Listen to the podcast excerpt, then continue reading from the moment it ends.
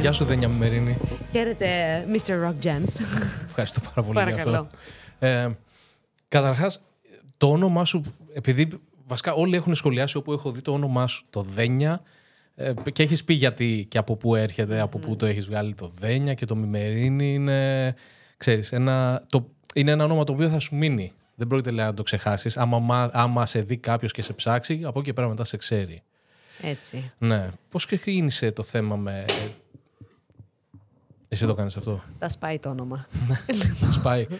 Πώς ξεκίνησε το όλο θέμα με την. Ε... Βασικά, ξέρεις τι, ας τα πάρουμε από την αρχή. Ας μην πούμε μόνο τώρα για την τηλεόραση και γιατί επέλεξες να γίνεις ηθοποιός. Α ας πάμε από πού έρχεσαι, πού μεγάλωσες. Λοιπόν, εγώ έχω. Θεσσαλονικιά είμαι. Γεννήθηκα, μεγάλωσα στη Θεσσαλονίκη. Αλλά ο μπαμπάς μου είναι από Κομωτινή και η μαμά μου από Γιάννενα. Οπότε έχω αυτές τις ωραίες ρίζες, αλλά εντάξει, Θεσσαλονικιά προσδιορίζομαι. Ναι. Αυτό. Κοίτα, βέβαια, η Θεσσαλονίκη πολύ ωραία. Τα Γιάννενα όμως είναι καταπληκτικά. Είναι καταπληκτικά. Έχει ζήσει καθόλου και στα Γιάννενα ή μόνο Θεσσαλονίκη; Όχι, ε, στα Γιάννενα και στην Κομωτινή πήγαινα στους παππούδες, γιορτές. Έχουμε εξοχικό στην Πρέβεζα που είναι κοντά στα Γιάννενα, οπότε πήγαινα συχνά. Τα έχω ζήσει, αλλά δεν έχω περάσει κομμάτι της ζωής μου πάνω από μήνα εκεί. Οπότε μόνο σε διακοπές, γιορτές κτλ. Στα καλά τους. Αυτό. Μόνο Θεσσαλονίκη έχω ζήσει, μετά Κέρκυρα που ήμουν τέσσερα χρόνια και τώρα Αθήνα. Κέρκυρα, ε, πριν πας ε, στην ε, ε, σχολή για... Ναι, ναι, ναι. Πριν, μετά το σχολείο, σπούδασα, έφυγα στη Γαλλία τέλος πάντων, δεν βγήκε αυτό. Οπότε ήμουνα Τι τέσσερα προσπάθησες χρόνια. στη Γαλλία γιατί πήγες; Για θέατρο πήγα. Αλλά η σχολή δεν ήταν δραματική σχολή όπως πίστευα εγώ. Εντάξει, δεν πειράζει. Ήταν πιο θεωρητική και δεν ήθελα να καθίσω. Μου είπαν και οι καθηγητές εκεί ότι επί της ουσίας δεν είναι αυτό που ψάχνεις, κοπέλα μου. Δεν τι θα κάνεις. Οπότε γύρισα, πέρασα στο μεταφραστικό, μετάφραση και διερμηνία στην Κέρκυρα. Πέρασα τέσσερα υπέροχα χρόνια εκεί. Ποια και γλώσσα μετά- μπορούσε να μεταφράσεις, σε ποια γλώσσα; Λοιπόν, εγώ έχω αγγλικά, γαλλικά και ισπανικά. Αλλά όταν μπήκα εγώ έκλεισε το τμήμα των ισπανικών, οπότε λάθος. Δεν πειράζει. Αλλά έχω επάρκειες αγγλικά, γαλλικά, αντίστροφη και ευθεία μετάφραση, δηλαδή και από τη μία γλώσσα και στην άλλη. Και πάσης φύσεως κείμενα. Τεχνικά, λογοτεχνικά. Άρα από αγγλικά σε γαλλικά, από γαλλικά σε ελληνικά, από αγγλικά σε ελληνικά, ελληνικά, όλα, όλα, γαλλικά όλα αυτά. και... Είναι Οκ. αυτές οι δύο γλώσσες εργασίας που τις κάνεις τρεις βασικά, γιατί έχεις και τα ελληνικά, οπότε είναι ό,τι συνδυασμό θέλεις. Μάλιστα. Καλό. Που σίγουρα είναι πολύ καλό. Και αυτό δεν το είχα σκεφτεί. Α, ότι μπορεί κάποιος να χρειαστεί να μεταφράσει, ένας Έλληνας μεταφραστής να μεταφράσει από μία. Ας πούμε, η πρώτη σου γλώσσα τα ελληνικά είναι, Η φαντάζομαι. πρώτη μου γλώσσα Ναι. τα ελληνικά. Και δεύτερη είναι τα αγγλικά, τρίτη γαλλικά Δεύτερη και είναι τα πάω έτσι. γαλλικά. Α, Δεύτερη οκ. τα γαλλικά. Άρα από τη δεύτερη στην τρίτη γλώσσα. Ναι, εννοείται. Γιατί πολλές φορές δεν έχουμε το πρωτότυπο, μπορεί να είναι ξέρω εγώ, στα ρώσικα. Και να θέλει ο πελάτης να το μεταφράσει στα αγγλικά. Και πώς γίνεται η δεύτερη σου γλώσσα να είναι τα γαλλικά; Όλοι στα δεύτερη γλώσσα έχουμε τα αγγλικά. Μ, ναι, εγώ έχω γαλλική καρδιά που λέω κι εγώ και μ, το σχολείο μου ήταν ελληνογαλλικό, οπότε ήταν η τριβή με τη γαλλική πολύ δυνατή, οπότε τα θεωρώ μου Γι' αρέσουν αυτό και πήγες στη περισσότερο. Γαλλία να σπουδάσεις Ακριβώς. το θέατρο. Ναι. Το θέατρο, ε, μάλλον στη δραματική σχολή. Ε, Καταρχάς, έχουμε το εθνικό θέατρο που περνάς περνάς όπως περνάνε σε όλες τις σχολές από Πανελλήνιες, κάτι τέτοιο, ή δίνεις Όχι, εξετάσεις; Όχι. Ε, μ, σε όλες τις δραματικές σχολές, είτε αυτή είναι του εθνικού που είναι η κρατική, είτε είναι το κρατικό, είτε το Δύο Αθηνών που τελείωσα εγώ, που είναι ίδρυμα, ας πούμε, είναι η- ιδιωτικό πρόσωπο δημοσίου δικαίου, δεν ξέρω αν τα λέω τούμπαλιν. Αλλά ναι, και μετά είναι όλες οι υπόλοιπες ιδιωτικές, αλλά όλες τα διαδικασία έχουν αυτή. Εξετάσεις, με ακρόαση, με γραπτές εξετάσεις εμείς είχαμε, με οντισιόν, όλα αυτά. Και είναι μια, ένας αγώνας, ένας μαραθώνιος, καλή ώρα. Ένας μαραθώνιος εξετάσεων που διαρκεί εκεί δύο με τρεις εβδομάδες και παίρνουν 20 Άρα, άτομα. αν το θέλεις, αν κάποιος θέλει να, να σπουδάσει και να γίνει ηθοποιός, δεν χρειάζεται να, να προσπαθήσει μόνο να πάει στην, στο εθνικό θέατρο. Μπορεί να επιλέξει μια σχολή Φυσικά. και να δώσει εξετάσεις του να πάει. Όπως Φυσικά. σε κάθε σχολή τώρα πλέον. Δηλαδή, θες να σπουδάσεις οικονομικά, έχεις την επιλογή να πας ε, στο πανεπιστήμιο. ε, Ακριβώς, ναι, ναι, ναι. αλλά και σε ιδιωτική σχολή. Εννοείται, εννοείται, εννοείται. Είναι ε, το θέατρο αυτό που ασχολείσαι, ρε παιδί μου, ηθοποιός πρέπει να σπουδάσει. Με τι, τι, ας πούμε, με τι καταπιάνεστε με τα μαθήματα; Και μπορεί κάποιος να γίνει ηθοποιός χωρίς να έχει σπουδάσει θέατρο; Είναι πολύ τζίζε ερώτηση αυτή. Για εμένα ο- τα πάντα μπορείς να τα κάνεις με πολλούς τρόπους. Εξαρτάται όμως το εσύ που θέλεις να τοποθετηθείς, με πόση ευλάβεια θέλεις να το κάνεις και με πόση γνώση. Εγώ γενικά αγαπώ τη γνώση, αγαπώ τη μάθηση, οπότε για εμένα δεν υπήρχε άλλος τρόπος γιατί δεν ήθελα να γίνω ηθοποιός. Πιστεύω ότι ειδικά για το θέατρο, γιατί η τηλεόραση και ο κινηματογράφος ενδεχομένως είναι και άλλα πράγματα, αλλά ειδικά με θέλεις να γίνεις και ηθοποιός και θεατρικός, που και για μένα έτσι είσαι ηθοποιός πιο ολοκληρωμένος, ε, πρέπει να το σπουδάσεις κάπως. Τώρα αυτό Πώς θα είναι σπουδάζεται σχολή. αυτό; Η αλήθεια είναι Στις πα- σχολές. πάντα το σκεφτόμουν αυτό. Δηλαδή, στο μάθημα που πάτε να σπουδάσετε, ξέρω, να το λέμε θεατρολογία ή κάπως έτσι. Στη σχολή, στην στη υποκριτική. σχολή, στην υποκριτική. Α πούμε, τι μαθήματα, με τι ασχολείσαι καθημερινά; Λοιπόν, γενικά έχεις ένα πρόγραμμα το οποίο είναι αρκετά βαρύ. Δηλαδή, είναι ένα 8ωρο με ένα δεκάωρο την ημέρα στις δραματικές, τουλάχιστον σε αυτή που ήμουν εγώ. Ήμασταν έτσι σκληροπυρηνική σχολή. Ε, Κάνεις όλα τα πράγματα που πρέπει να έχει ένας ολοκληρωμένος τοπιός. Το οποίο είναι φωνή, κίνηση, υποκριτική. Και μετά είναι και ένας άλλος δεύτερος κορμός, ο οποίος έχει να κάνει με την ε, λογοτεχνία, με την ιστορία του θεάτρου, με το σκηνογραφικό, με την ενδυματολογία, με όλα αυτά. Ε, μ, γενικά δηλαδή ανοίγεις τα ερεθίσματά σου και τις ε, δεξιότητές σου. Οπότε μια μέρα, ας πούμε, σε μια δραματική σχολή είναι ότι θα έχεις κάποιο μάθημα υποκριτικής, που θα έχεις να δουλέψεις αυτοσχεδιασμούς. Δηλαδή, οι εξετάσεις μας δεν είναι, οι εργασίες μας για την επόμενη μέρα δεν είναι γραπτές. Είναι να πειραματιστείς πάνω σε πράγματα, να σου δώσουν ένα θέμα και να το κάνεις, να δουλέψεις πάνω σε ένα συγκεκριμένο έργο. Οπότε έχει όλο αυτό το πράγμα, το λίγο πιο καλλιτεχνικό, αλλά είναι σχολή και μάτς. Γι' αυτό πιστεύω ότι όσο δεν ξέρω και αν υπάρχει ταλέντο. Τέλος πάντων, όσο κλείσει και να έχεις την υποκριτική και στο θέαμα και στα πάντα, μία δραματική σχολή για μένα είναι.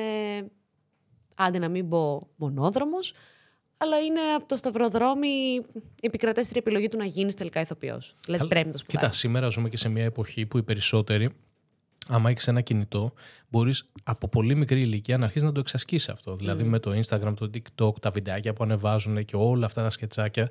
Γιατί πάνω κάτω το Instagram, το, βασικά το TikTok, αν δεν κάνω λάθος, πάνω κάτω με αυτό δεν. Ε, Κάπως έτσι δεν ξεκίνησε η μόδα του στην Ελλάδα πιο Τε- πολύ. Μμ, ναι. Με το να κάνεις χορευτικά, να κάνεις κάτι τέτοιο. Οπότε από πολύ μικρή ηλικία πλέον όλοι λίγο το εξασκούν ώστε να. Σαν να έχει να μπει το μικρόβιο, ας εκτίθονται. πούμε. Ναι, κάπως έτσι. Απλώς ξέρεις τι, εν τη ρήμη του λόγου σου, ακριβώς αυτό ότι είναι άλλο πράγμα η έκθεση και το να πειραματίζει και να κάνεις χιουμοριστικά βιντεάκια, τα οποία κρατάνε και μερικά δευτερόλεπτα. Και εγώ δεν είμαι ενεργή χρήστης του TikTok. Τώρα αρχίζω και λίγο πειραματίζομαι και αυτά. Γιατί είναι, ας πούμε, ένα safe space του να κάνεις κάποια πράγματα και λίγο πιο τρέλες ή οτιδήποτε, ή να προωθήσει τον εαυτό σου. Αλλά είναι πολύ διαφορετικό. Δηλαδή. Σίγουρα, το φαντάζομαι. Είναι πολύ διαφορετικό. Μπορείς να έχεις μία τριβή, ειδικά και από πιο μικρή ηλικία, και δεν συμφωνώ πάντα με αυτό που βλέπω. Μπαίνω στο TikTok ή οτιδήποτε. Περνάω στον δρόμο και βλέπω κοριτσάκια αγοράκια να κάνουν κάτι βίντεο και να κουνιούνται μόνο. Λέω, τι κάνω, παιδιά αυτά. Τέλος πάντων. Αλλά είναι τελείως διαφορετικό το βιντεάκι και όλο αυτό και τα πάντα με το να είσαι τελικά ηθοποιός. Και είναι, είναι επάγγελμα. Οπότε πολλοί κόσμοι μπορεί να το ξεχνάει αυτό και να πιστεύει ότι είναι κάτι. Εντάξει, είναι μια δραστηριότητα κλπ. Όχι, όχι, όχι. Είναι επάγγελμα, όπως είναι όλα τα άλλα επαγγέλματα.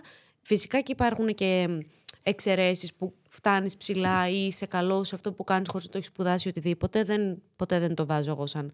Αλλά για να έχεις κάποια βασικά πράγματα, έναν βασικό κορμό, κάποιες δεξιότητες, να τα τις φωτίσεις όλες αυτές. Δεν πρέπει κάποιος που πρέπει να σπάρει από το χέρι και να σου πει: Ορίστε, αυτό είναι, το κάνεις έτσι. Θέλω να πω μια βίδα να βιδώσεις. Άμα δεν σου δείξει κάποιος πώς να το κάνεις, ε, δεν μπορείς να το κάνεις. Σίγουρα, σίγουρα. Και στη μουσική, για παράδειγμα, Ε. πες ότι έχεις ταλέντο, γιατί το, το μόνο που μπορείς να κάνεις, το οποίο μπορεί να έρθει απευθείας, είναι να τραγουδήσεις. Γιατί σε όλα τα άλλα πρέπει να πιάσεις το όργανο και να δουλέψεις.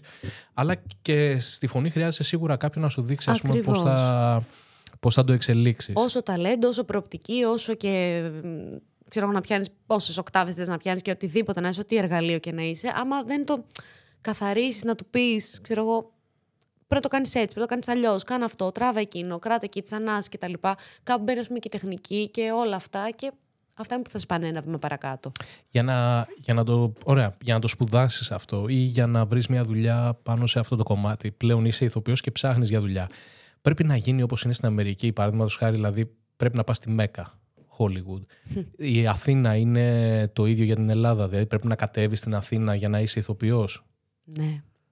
Αναγκαστικά. Για ε. εμένα. Το, το πατάω έτσι γιατί είναι και η Θεσσαλονίκη μια μεγάλη πόλη που θα μπορούσα ως άνετα και εγώ να έχω σπουδάσει αρχικά στο κρατικό. Δεν έδωσα ποτέ εξετάσεις στο κρατικό. Βασικά γενικά δεν Έχει έδωσα. και στη Θεσσαλονίκη και στην Αθήνα; Έχει ναι, το Εθνικό Θέατρο που είναι στην ε, Αθήνα και το Κρατικό Θέατρο Βορείου Ελλάδος που είναι στη Θεσσαλονίκη.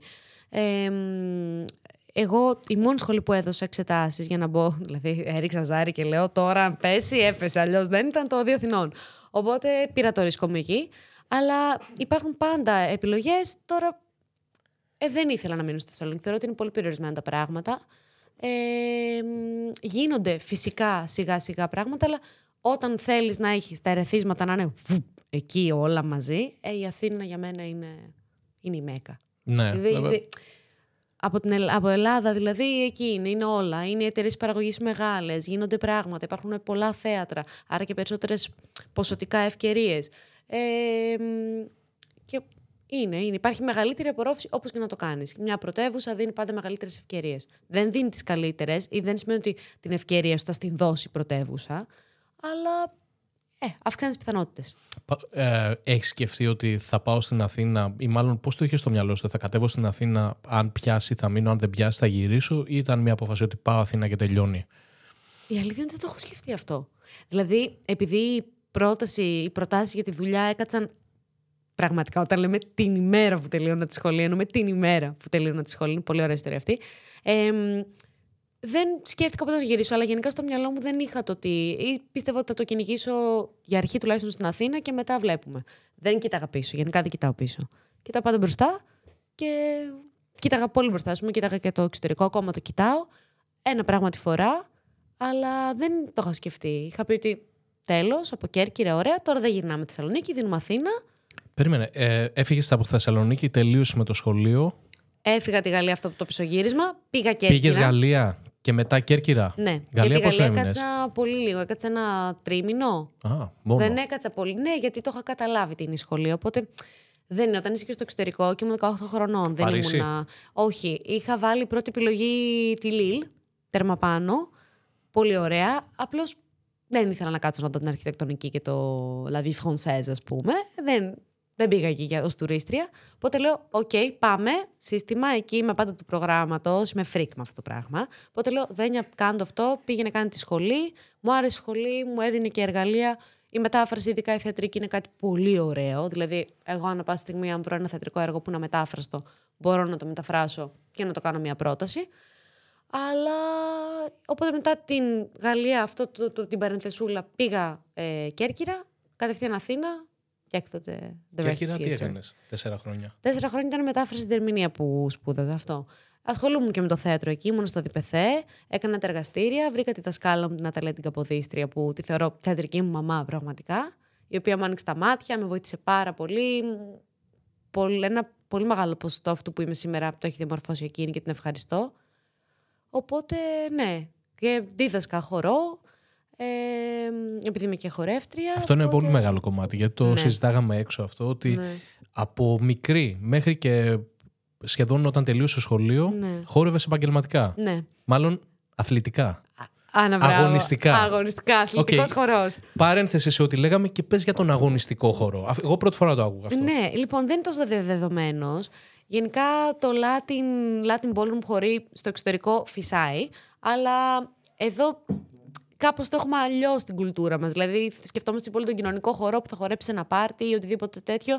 Υπάρχει ένα πολύ μεγάλο κεφάλαιο που λέγεται αγωνιστικός, παύλα αθλητικός χορός, ο οποίος είναι πραγματικά σε ένα γήπεδο είναι τα ζευγάρια, κάνουν τις χορογραφίες τους, υπάρχουν ε, κριτές, υπάρχουν θεατές, είναι μια μεγάλη αρένα που πηγαίνουν, χορεύουν και είναι πραγματικά Το έχεις ζήσει αυτό, έχεις άθλημα. διαγωνιστεί. Το σε- Έχω, ναι, έχω διαγωνιστεί, έχω πάει πολύ καλά, έχω πάρει πολύ καλές διακρίσεις, αλλά μ, μετά από ένα σημείο είναι το ότι που θέλεις να είσαι. Εμένα μ, με τράβαγε πάντα το καλλιτεχνικό κομμάτι και όχι τόσο το αθλητικό. Αυτό όμως είναι ένα καλό εργαλείο για τη δουλειά που κάνεις τώρα. Εννοείται πως είναι καλό εργαλείο, αρκεί να βρεθούν και οι άνθρωποι που θα το εκμεταλλευτούν. Γιατί ε, έχουμε και λίγο ακόμα στο μυαλό μας ε, κάπως το ότι... ε, Εγώ το, το έβλεπα και μέσα στη σχολή αυτό, το ότι κάπως όταν τους έλεγες να έχω κάνει, ξέρω εγώ, 17 χρόνια χορό και περίμεναν όλοι να ακούσουν μόνο μπαλέτο, σύγχρονο και έξω. Ενώ το Latin είναι αυτό, αυτό που σου λέω, ότι το έχουμε στο μυαλό μας ως κάτι πολύ φαν και πολύ κουνιέμαι, ου, ου, ου, και αυτά. Ενώ δεν είναι μόνο αυτό. Δηλαδή, μιλάμε αυτή με αίμα. Τα πόδια μας ήταν με στις πληγές, ήταν πώς ήταν οι μπαλαρίνες, έτσι κι εμείς.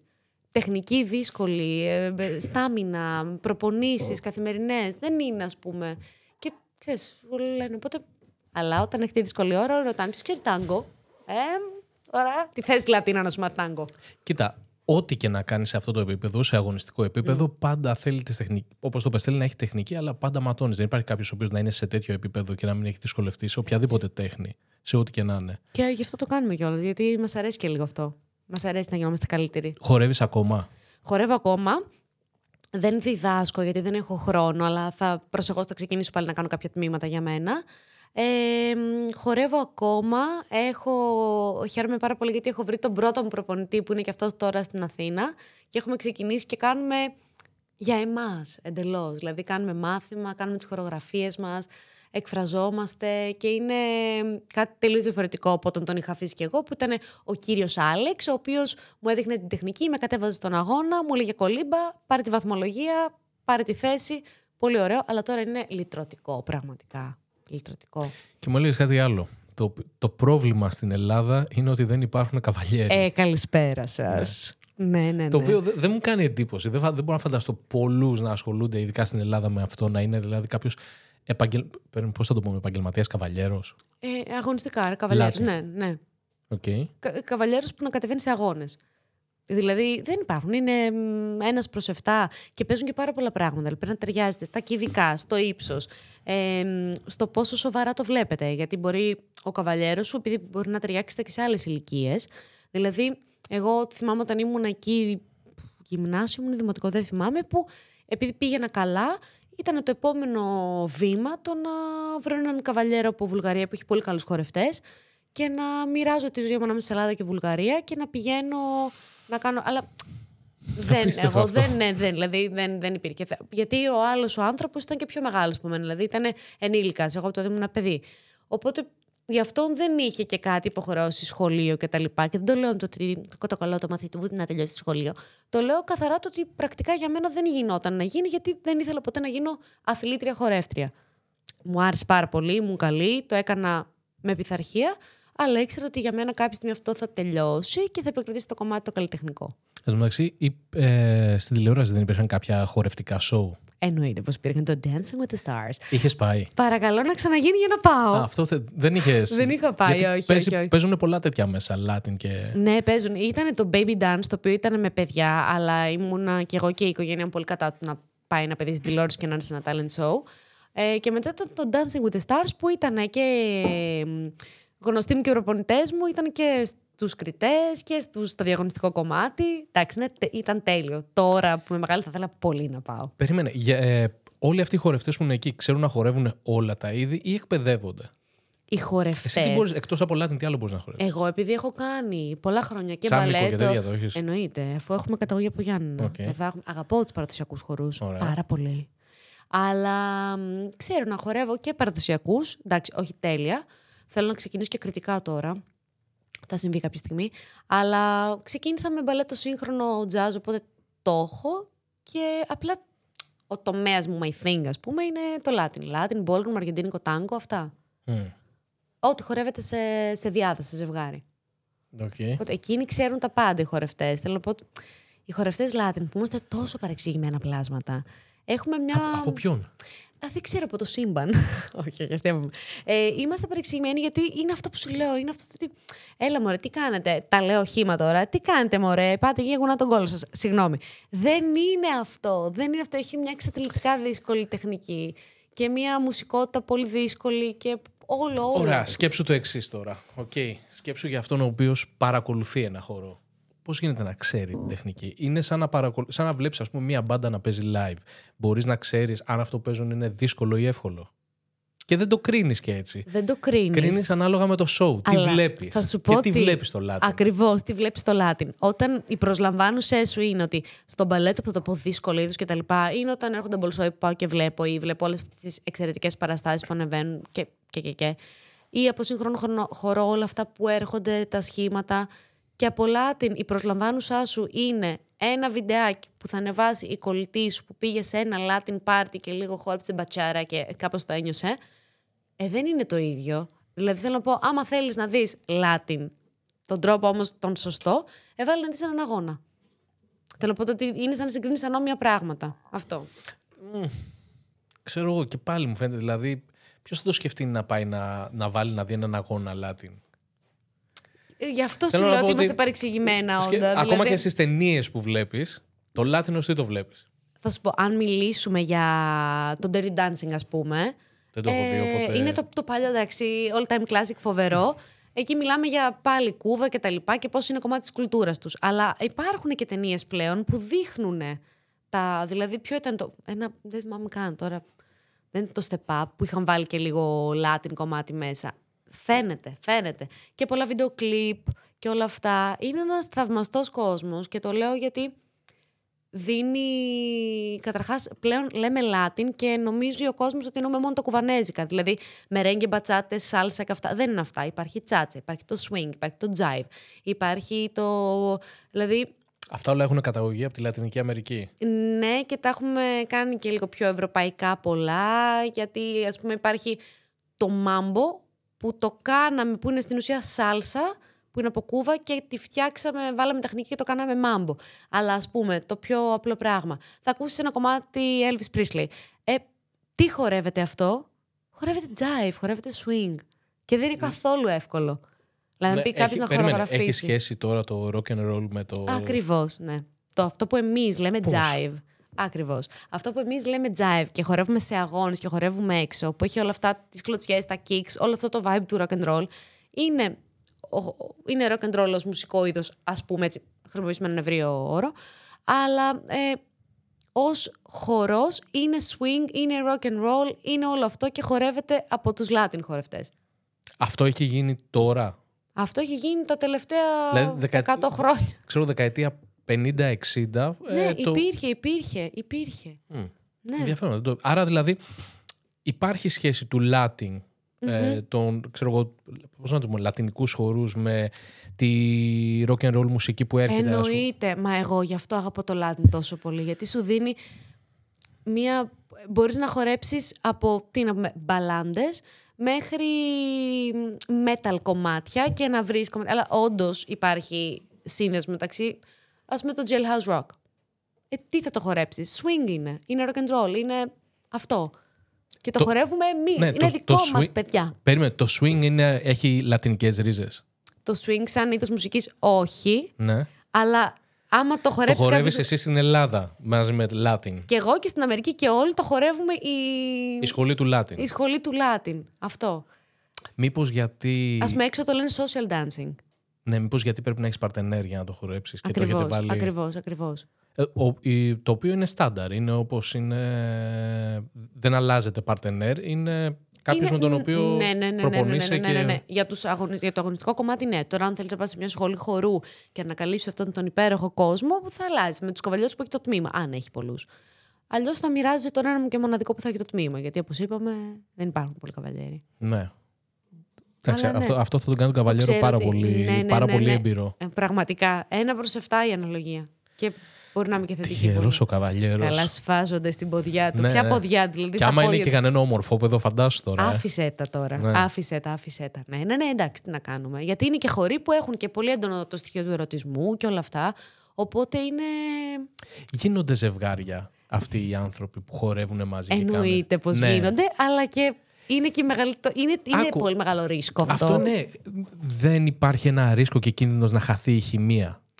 Να χαθεί η χημεία, όχι. Αλλά άμα τα σπάσεις τα ερωτικά σου και είσαι χορευτικό ζευγάρι, ε, δεν κρατάει αυτό. Δηλαδή, έχουμε χάσει πρωταθλητές κόσμου επειδή χώρισαν και δεν μπορούσαν να χορεύουν άλλο μαζί. Που ισχύει και για την υποκριτική αυτό, αλλά στο χορό είναι. Αλίκη Βουγιουκλάκη, Δημήτρης Παπαμιχαήλ. Αλλά θα σου πω, στο χορό τώρα είναι πολύ διαφορετικό γιατί δεν έχεις και τα λόγια ή οτιδήποτε άλλο. Είναι καθαρά σωματικό αυτό που συμβαίνει. Πολύ physical. Οπότε. ε, Ναι, ναι. ναι, Συν ναι. τις άλλες στο θέατρο, άμα είσαι ζευγάρι με κάποιον, κάποια στιγμή θα αλλάξει η παράσταση, θα πάει ο καθένας να κάνει μια διαφορετική Ακριβώς, δουλειά. ακριβώς. Αλλά στη- στο χορό είστε μαζί. Δεν θα ακού- Στο χορό είστε μαζί και είναι πραγματικά. Δηλαδή, έχουν χωρίς ζευγάρια και ζευγάρια.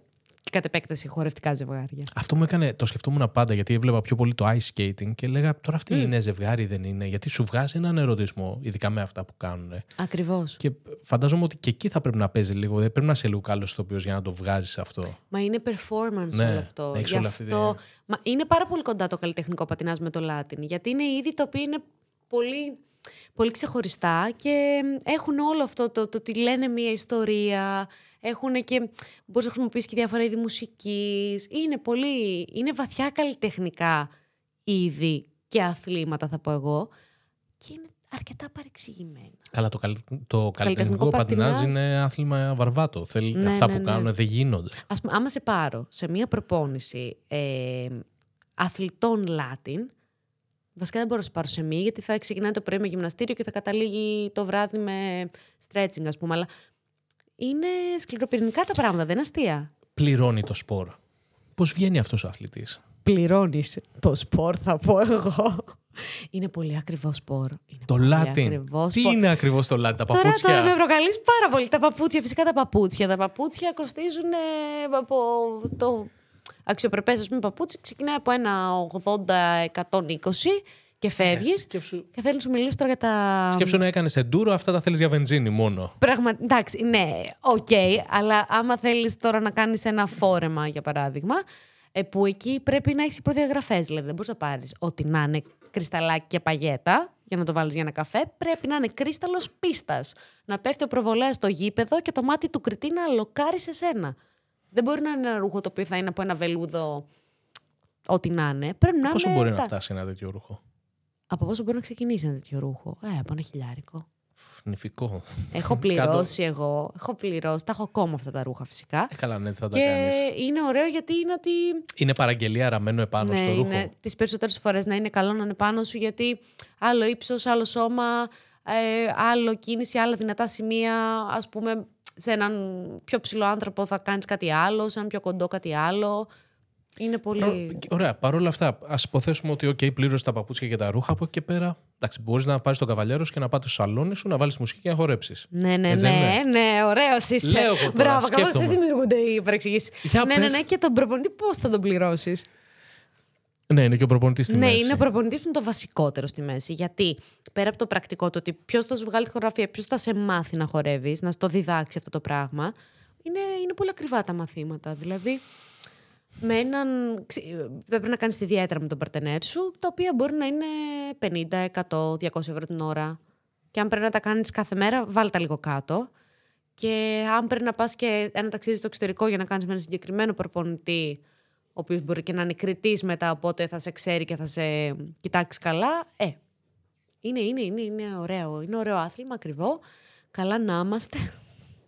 Είναι, είναι δύσκολο, αλλά έχει πολύ ενδιαφέρον. Έχει ψωμί η υπόθεση. Δεν μου λες, εσύ πληρώνεις τον προπονητή. Εγώ πληρώνω τον προπονητή. Άρα ο προπονητής θα παίρνει τα λεφτά του. Ε, Πες ότι είσαι αυτή τη στιγμή η καλύτερη Latin χορεύτρια στην Ελλάδα.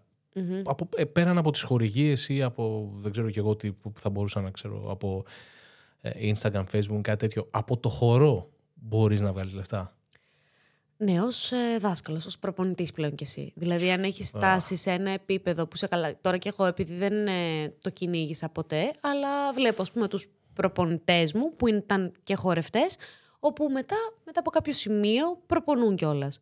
Οπότε, και τα- επειδή αυτό ξεκινάει από μια ηλικία, μπορεί να έχεις να προπονήσεις κάτι μικρά ανθρωπάκια τόσα, τα οποία να είναι παιδάκια και να είναι 6 και 8 χρονών και να κάνουν λάτι και να φοράνε τα τακούνια τους και να πεθαίνω εγώ κάπου εδώ.